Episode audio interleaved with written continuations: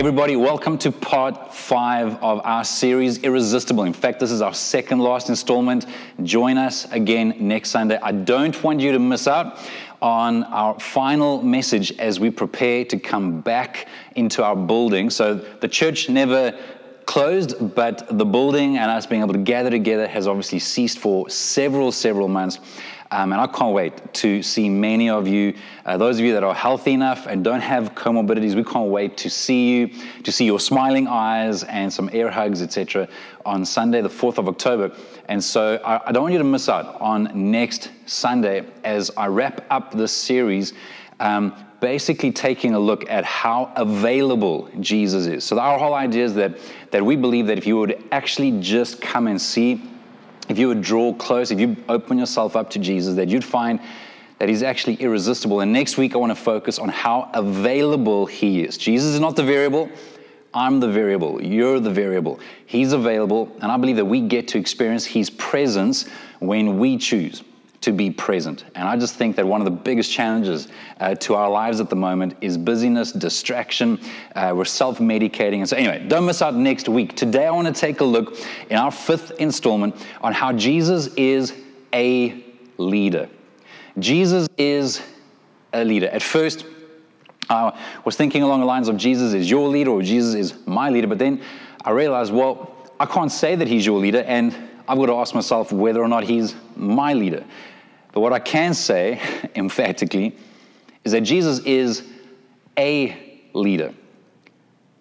The only way, though, that he is my leader is if I am following. So again, I'm the variable. Jesus is available. Jesus is a leader. Jesus, I believe, has paid the highest possible price to actually uh, free me from the stuff that gets in the way, free me from sin, to provide forgiveness and freedom. He wants to lead us, He wants to lead us into wholeness, into peace. I believe He has a life giving, ultimately fulfilling purpose for each of our lives. And He wants to lead us into that destiny, into that purpose. But the question is whether or not we are willing to follow. And I think that in the 21st century, we are arguably in a moment in history unlike any before. And I'm not talking about COVID, I'm talking about the level of corruption and mistrust in leaders, whether it's business, whether it's capitalism, whether it's in governments. Certainly in my lifetime, I've never ever known there to be so much turmoil in, in Western governments. So we, we're used to there being a lot of corruption and, and a lot of uh, you know, tension in, in a lot of third world countries, but, but more and more in the most developed nations, we're finding increased division, increased uh, animosity, hatred, even, and just a complete mistrust of leaders. So, in fact, in some cases, to be a leader is, is almost by default, I think, for some people. There's an assumption, there's a subconscious assumption that, that there must be a, uh, like a bit of a bait and switch, that there might be um, a, bit of a, a bit of a selfish agenda or selfish ambition. And yet, obviously, I believe that, that Jesus is the greatest example of a leader because he was the greatest example of a servant. In fact, he said that if you want to be a leader, you have to be a servant. And Jesus served mankind. Jesus paid the highest price in order to actually allow us to, to, to build a bridge for us to reconcile in a relationship with God. The challenge for me, maybe not for you, but the challenge for me is that every now and then I've got to ask myself, am I following Jesus. It's easy for me to say he's my leader. It's easy for me to say that, yeah, yeah, yeah, he's God, and yeah, I, I'm sure he's got this, and I believe in him, and I think he knows what's best. But am I actually following? The only way that Jesus is my leader is if I am actually following him, if I am following his principles as expressed through the Bible. Am I following some of the explicit practices that, that he instructed through the Bible. Am I trying on a daily basis to obey his prompts? So I believe that there are clear principles and, and practices as described in the Bible, but then there's just the daily, I'm in a relationship with him, and so I'm, I'm, I'm actually being made aware of his prompts. Am I actually following his prompts? The key verse for today, very simple, is that as, as found in Matthew chapter 16, verse 24, where this is Jesus speaking to his disciples, and he says, If any of you wants to be my follower, you must give up your own way, take up your cross, and follow me. I don't want to be cheeky, but it's almost like that's not that profound, right? Like this makes sense. If if you want to be Jesus' follower, you've got to actually follow him. And at the risk of insulting you or, or patronizing you, I, my big idea today is, is to just simply get us to reflect on whether or not Jesus is our leader, or are we even looking, are we investigating, exploring, allowing him to be our leader? And that is determined by whether or not I am actually following him. There are so many examples throughout my life of where I've had to review, reflect on, uh, and sometimes be honest with myself about the fact that I'm actually not allowing God I'm not allowing Jesus to lead me in certain areas of my life. And I think as human nature, we, we want to allow him to, to lead certain areas that we, where we want him to take care of that. So Proverbs 3, verse 5 and 6 says, lean not on your own understanding, but in all your ways acknowledge him, and he will make your, your paths straight. You see, sometimes we want him just to bless our money, or we want him to bless our health. But like that's it. Jesus, keep your hands off my relationships, keep your hands off my sexuality, keep your hands off my business. Whoa, whoa, whoa, I don't ask you to give advice on how, you know, whether or not I obey the tax laws. I, I just want you to bless me. And so that's not actually following Jesus as my leader. Um, there have been times where I've had to where I've had to be sensitive and say, "Am I actually forgiving people like Jesus has instructed me to forgive?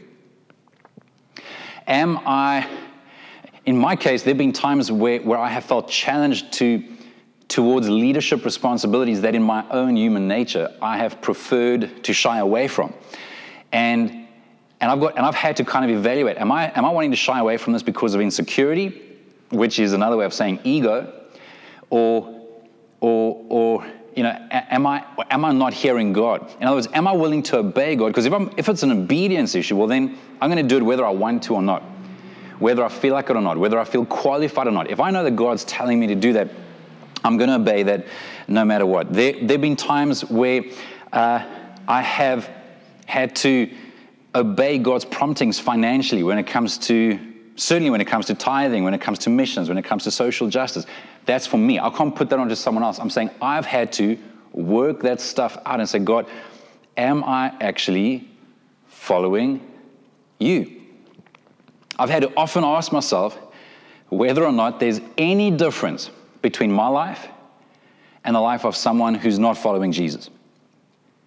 Do I have the same level of trust and hope and faith in a pension, a medical aid, a salary, as someone who doesn't have Jesus as the Lord of their lives? Do I handle conflict? Do I do I do an eye for an eye? Do I do I you know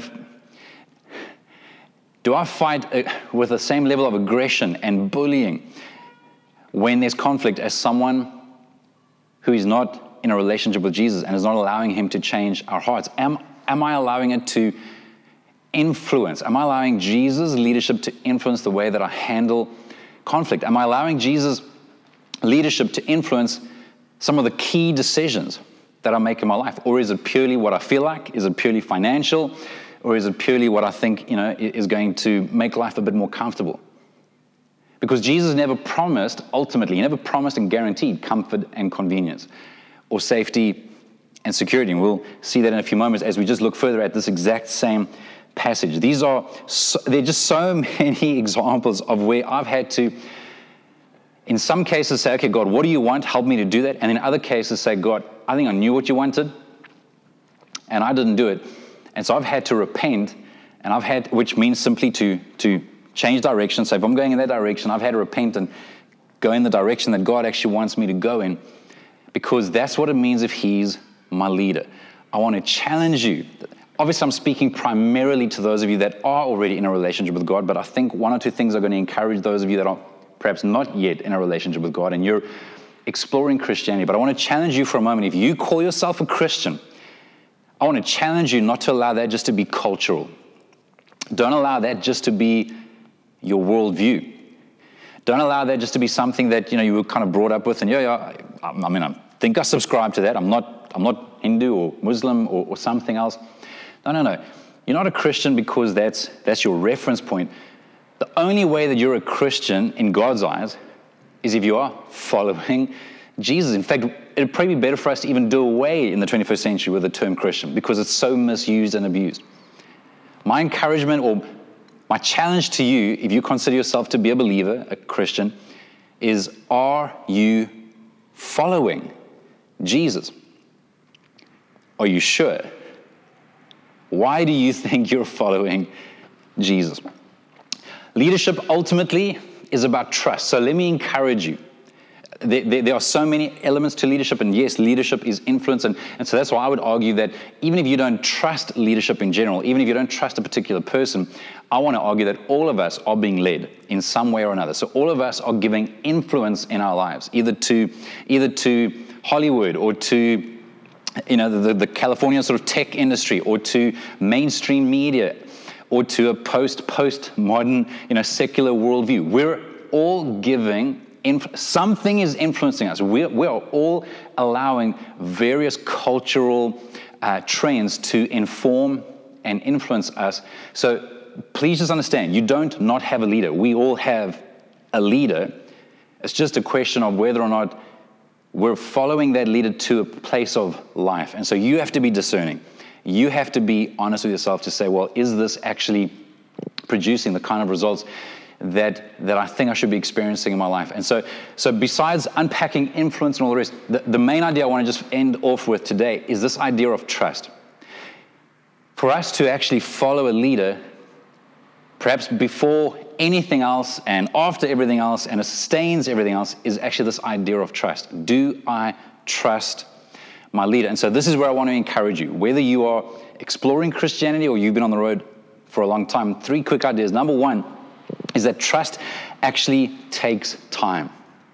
Trust takes time. It's okay if you're not sure whether or not you trust Jesus yet. It's okay if you're not sure whether or not you want to make him your leader yet, because actually, trust takes time that is okay. In fact, I think that a lot of people that have read the Bible, or at least in bits and pieces, but, but maybe not, not read enough of it, are under the impression that Jesus walked past some random fishermen, some guys that were, you know, preparing for fish and chips on the side of the, of the lake, and it was just like, hey guys, you guys, follow me.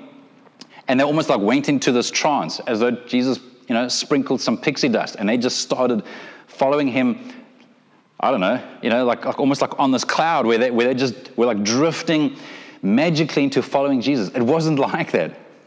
If we read the four Gospels, that's the first four books of the New Testament, all four of which kind of describe a different, from a, from a different angle, the life of Jesus. If we read them properly, we see that these uh, early followers, we call them disciples, these early followers, they had actually already been exposed to Jesus. They had, they had seen him. They, they, they, they weren't, they didn't just blindly follow him off the bat, having never heard of him, having never seen him, having never earned a bit of credibility. So I'm saying it's okay if it takes you a little bit of time to, to actually develop a trust in Jesus. But that is quite an active thing to do. That It's not, don't wait until someone knocks you over the head. You've got to actually be willing to open yourself up to Jesus in order to see whether or not what he says works. And that's why I keep saying you don't have to believe the Bible to read the Bible. You actually need to read the Bible to discover whether or not you believe the Bible. So as you read the Bible, as you do what Jesus said to do, and as you try and create space to give him opportunity to to prompt you, to speak to you, you'll find you'll find out very quickly whether or not this actually seems to produce fruit. So it does take time. So if I go back a few verses earlier from the one I read a few moments ago in Matthew 16, in verse 21 it says, From then on, Jesus began to tell his disciples plainly. Like it's weird for us to think that he made this so clear, yet they still missed it. It says that he told them plainly that it was necessary for him to go to Jerusalem and that he would suffer many terrible things at the hands of the elders, the leading priests, and the teachers of religious law. He would be killed, but on the third day, he would be raised from the dead. So Jesus was already like preparing them. He was warning them. And, and truth be told, I mean, they, I think they liked Jesus. they had a lot of hope in Jesus. But actually, it was only after what Jesus said here came true. So it was only after the Easter story, it was only after Jesus was first killed and they were disillusioned and, and dispersed and discouraged.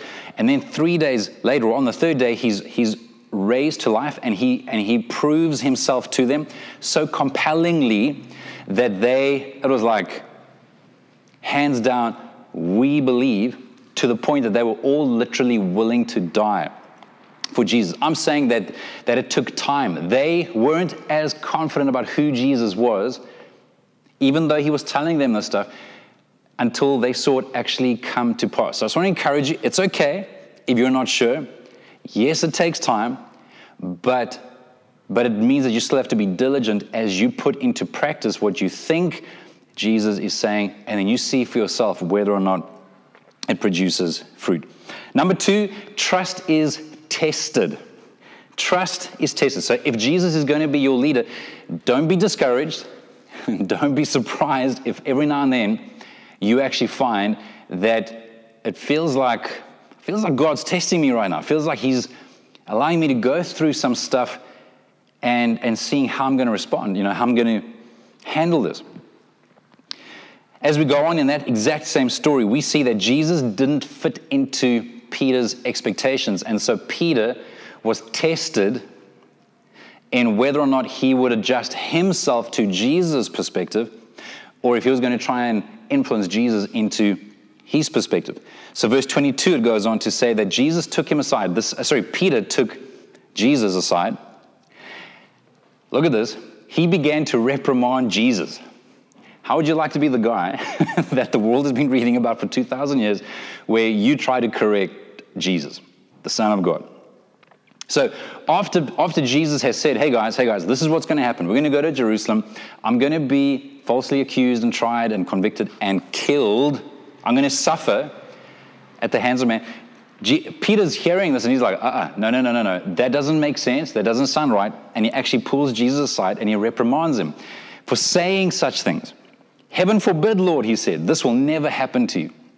Now, before you judge Peter, let's be honest, all of us, at some stage or another, probably many stages, have tried to correct God. I wonder how many times during COVID we've tried to correct God. I wonder, I wonder how when your marriage isn't working out, you try and correct God. Say, no, no, no, I don't, I, this, I don't think this was your plan. Why did you allow this to happen? And, and we want to make you know, an alternate arrangement. Things can happen at work, at school, in relationships, and we want to correct God. But if He's the leader, then we're going to try and rather adjust ourselves to Him as opposed to trying to adjust Him to us. So Peter tries to correct, he reprimands Jesus. Jesus, look at this, turns to him and says, Get away from me, Satan. Now, I don't think that he was literally actually calling Peter Satan. I think he was speaking to the actual force or the actual influence behind Peter's words. It seemed so kind, so protective, so constructive.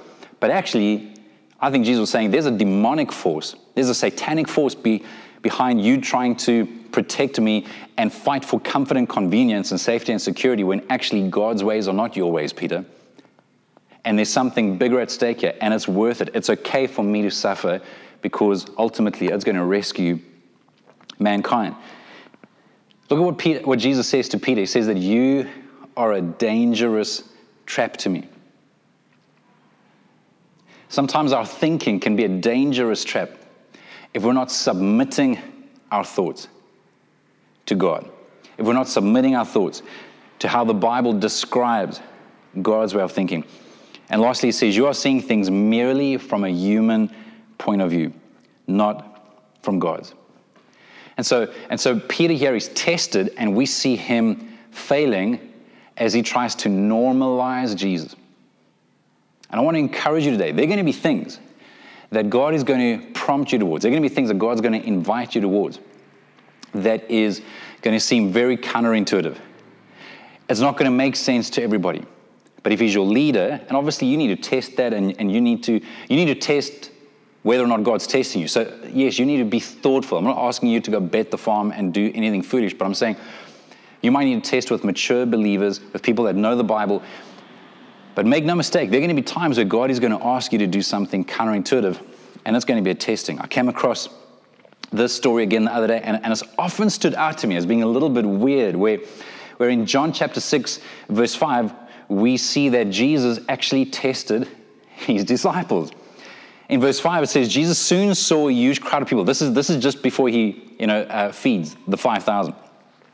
He saw a huge crowd of people coming to look for him. And then turning to Philip, so he was very intentional about this. He asked, Where can we buy bread to feed all these people? Jesus knew it was an impossible question. Verse 6 says he was testing Philip, for he already knew what he was going to do. Maybe you feel like there's no way that's God. There's no way that God would ask me to do this because it's impossible. There's no way that I can do it in the natural. And you might be right. You might not be able to do it in the natural. But what if God is actually testing you to see whether or not you're going to focus on what you can't do or if you're going to focus on the little bit that you can do? It's, I just want to encourage you, it's okay. It is consistent with the nature of God that you may be tested. Whether or not you're following Jesus as your leader will be tested at times, and that's okay. We see Philip's response, which probably a lot of us can relate to, and we're encouraged. Philip replied, Even if we worked for months, we wouldn't have enough money to feed them. And then take a look at Peter's brother. Andrew, Simon Peter's brother, spoke up. There's a young boy with five barley loaves and two fish. But what good is that with this huge crowd? I don't know if you can see the subtle difference in attitude. So, so Andrew is still acknowledging that this isn't enough to feed everybody, but at least he's acknowledging what there is. And I, I can't help but feeling, in, in fact, even as I've been thinking about this message for a while and, and preparing for this message, I just feel like there could be something impossible to achieve, that God is actually prompting you to do the little bit that is possible. So you're looking at what is impossible but God's actually prompting you to do the little bit that is possible. And maybe you take your little bit that is possible, and maybe He fills in the difference, and together you can actually do the impossible. And that's exactly what happened in the rest of that story. You can read in John chapter 6 when you have a chance. But, but Jesus took that little bit. He took the little bit that Andrew brought, and Jesus blessed it, and He multiplied it, and they fed thousands and thousands of people. And I, I just can't help feeling that, that even in this season, there are people that are almost allowing a bit of a victim mentality to kick in, where they're saying, well, you know, this is the industry right now, the economy's shot, you know, tourism, uh, people aren't buying, you know, merchandise anymore. And so you might be in an industry that's really challenging. I know for others, they're making a killing, but you might be in one of those areas where you're saying, I can't find a job right now, I can't do anything right now, and you're almost feeling a bit helpless as though you're a victim. And my encouragement to you, please, please hear what I'm saying. My encouragement to you is not to focus on what's impossible. My encouragement is to focus on what is possible. This might sound a little bit strange to you, but I feel like there are people that, that can't formally find work right now, that needs to go and volunteer somewhere. No strings attached. So, not manipulatively saying, yeah, hey, hey, can I come and volunteer for you? Can I come in and, and work for you for free? Um, holding on to this almost like aggressive grudge that if they don't land up paying you for your service, you know, you, you think that they've done you dirty. No, no, I'm saying I actually think that there are people. I remember years ago, I, I, even said a few times to young people, guys, if you can't find work, just go to the local shopping center and just collect. I mean, this was when there weren't people that were helping with trolleys, but like just collect trolleys, just or pick up litter, just do something. And I'll tell you why, because in Galatians 6, verse 7, it says, Do not be deceived, God cannot be mocked a man reaps what he sows. It doesn't say he reaps where he sows, it says he reaps what he sows. So you might find that you're picking up litter along the road or the beach eight hours a day, or six hours a day, or four hours a day. I, I don't know. Hopefully it's not litter. Maybe you can find some other constructive way to contribute. But, but you might not get something from where you are investing but you might find that out of nowhere, another opportunity arises, or God provides in some other way. And, and at first, you might be quite freaked out about this, and, and it feels totally weird and undeserved. But somewhere along the line, I think the penny is going to drop for you that God won't be mocked. You will reap what you sow. In fact, I've literally seen this with, with, with some young adults just recently where, where, again, because of their diligence, because of their faithfulness in other seasons, I feel like God has actually honored them in this season. In fact, I was literally talking to someone a little bit earlier this week where he was saying, like, Jason, it just feels so weird. Like, like they're working hard, but they feel like the, the results are just so much greater than the effort they're putting in. But I know this person. I said, I think you guys have been really, really diligent for a number of years. Like you've been faithful in the, I think you've been sowing, and maybe you're busy reaping right now. And again, you might say, well, well, how long? How long do I have to do this? I don't know. it could be a couple of days, it could be a couple of months. I honestly don't know, but God won't be mocked. You'll reap what you sow.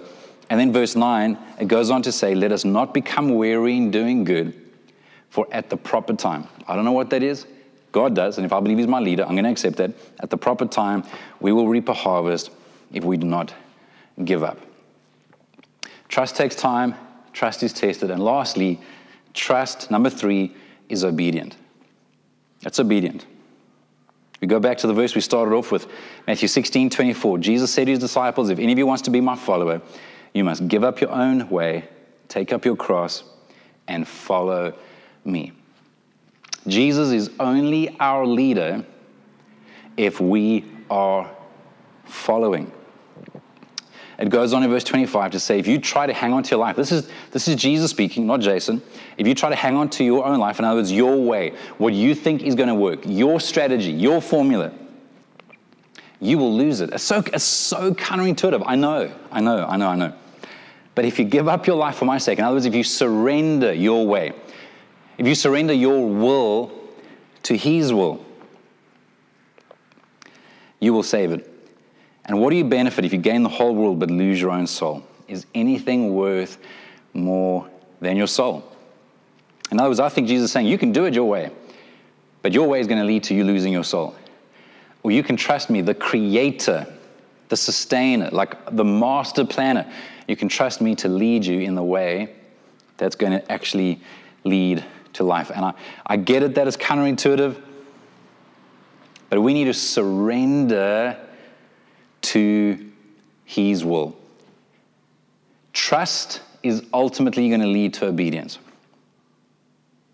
Even if you're tempted to, you know, hold off on making a decision, somewhere along the line, even your refusal to make a decision is making a decision, and you are actually refusing to try following Jesus. And that's why even the tagline for, for this series is the, the heading is irresistible, but the tagline is just come and see. Just come and see. Could it be? Could he be God? Could he be the Savior? Could he be the one to bring you freedom and purpose? But trust is ultimately going to obey. In John 14, verse 15, this is Jesus again speaking. He said, If you love me, you will keep my commandments.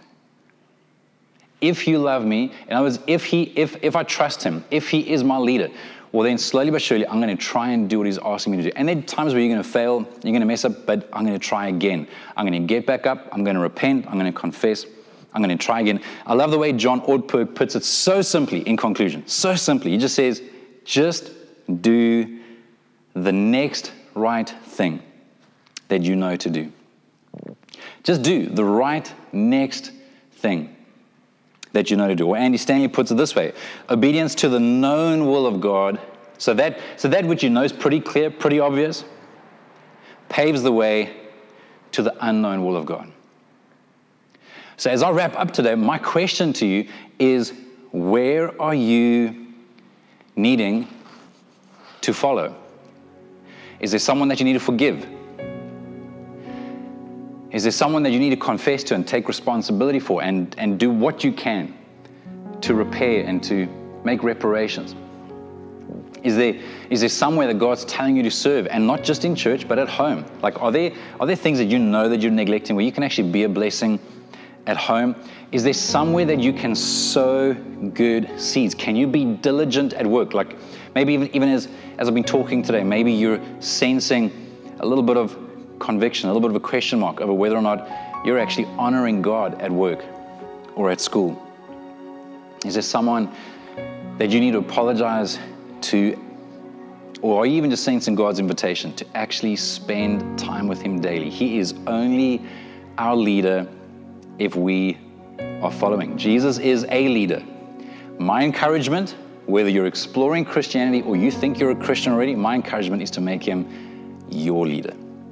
Father, I pray in Jesus' name that you would open our eyes, soften our hearts, and help us to actually understand how absolutely trustworthy Jesus is. But even if we're not convinced that, God, would you please help us to simply take the next step, just to do the next right thing that we know to do, so that over time we will actually get to see that you won't be mocked. We will reap what we sow. Jesus is who he says he is, and, and that would give him the opportunity to prove that to us, that we would ultimately trust him as our leader, even when his ways are not our ways, and even when his thoughts are not our thoughts, and even when it doesn't make sense, and even when it's counterintuitive. Help us to follow Jesus. I know, God, I know that following Jesus leads to life. And so I pray that for every person that is watching or listening today, in Jesus' name, that we would say yes to Jesus and that we would keep saying yes to Jesus day in and day out as we follow our leader who leads to life. In Jesus' name I pray. Amen. Amen.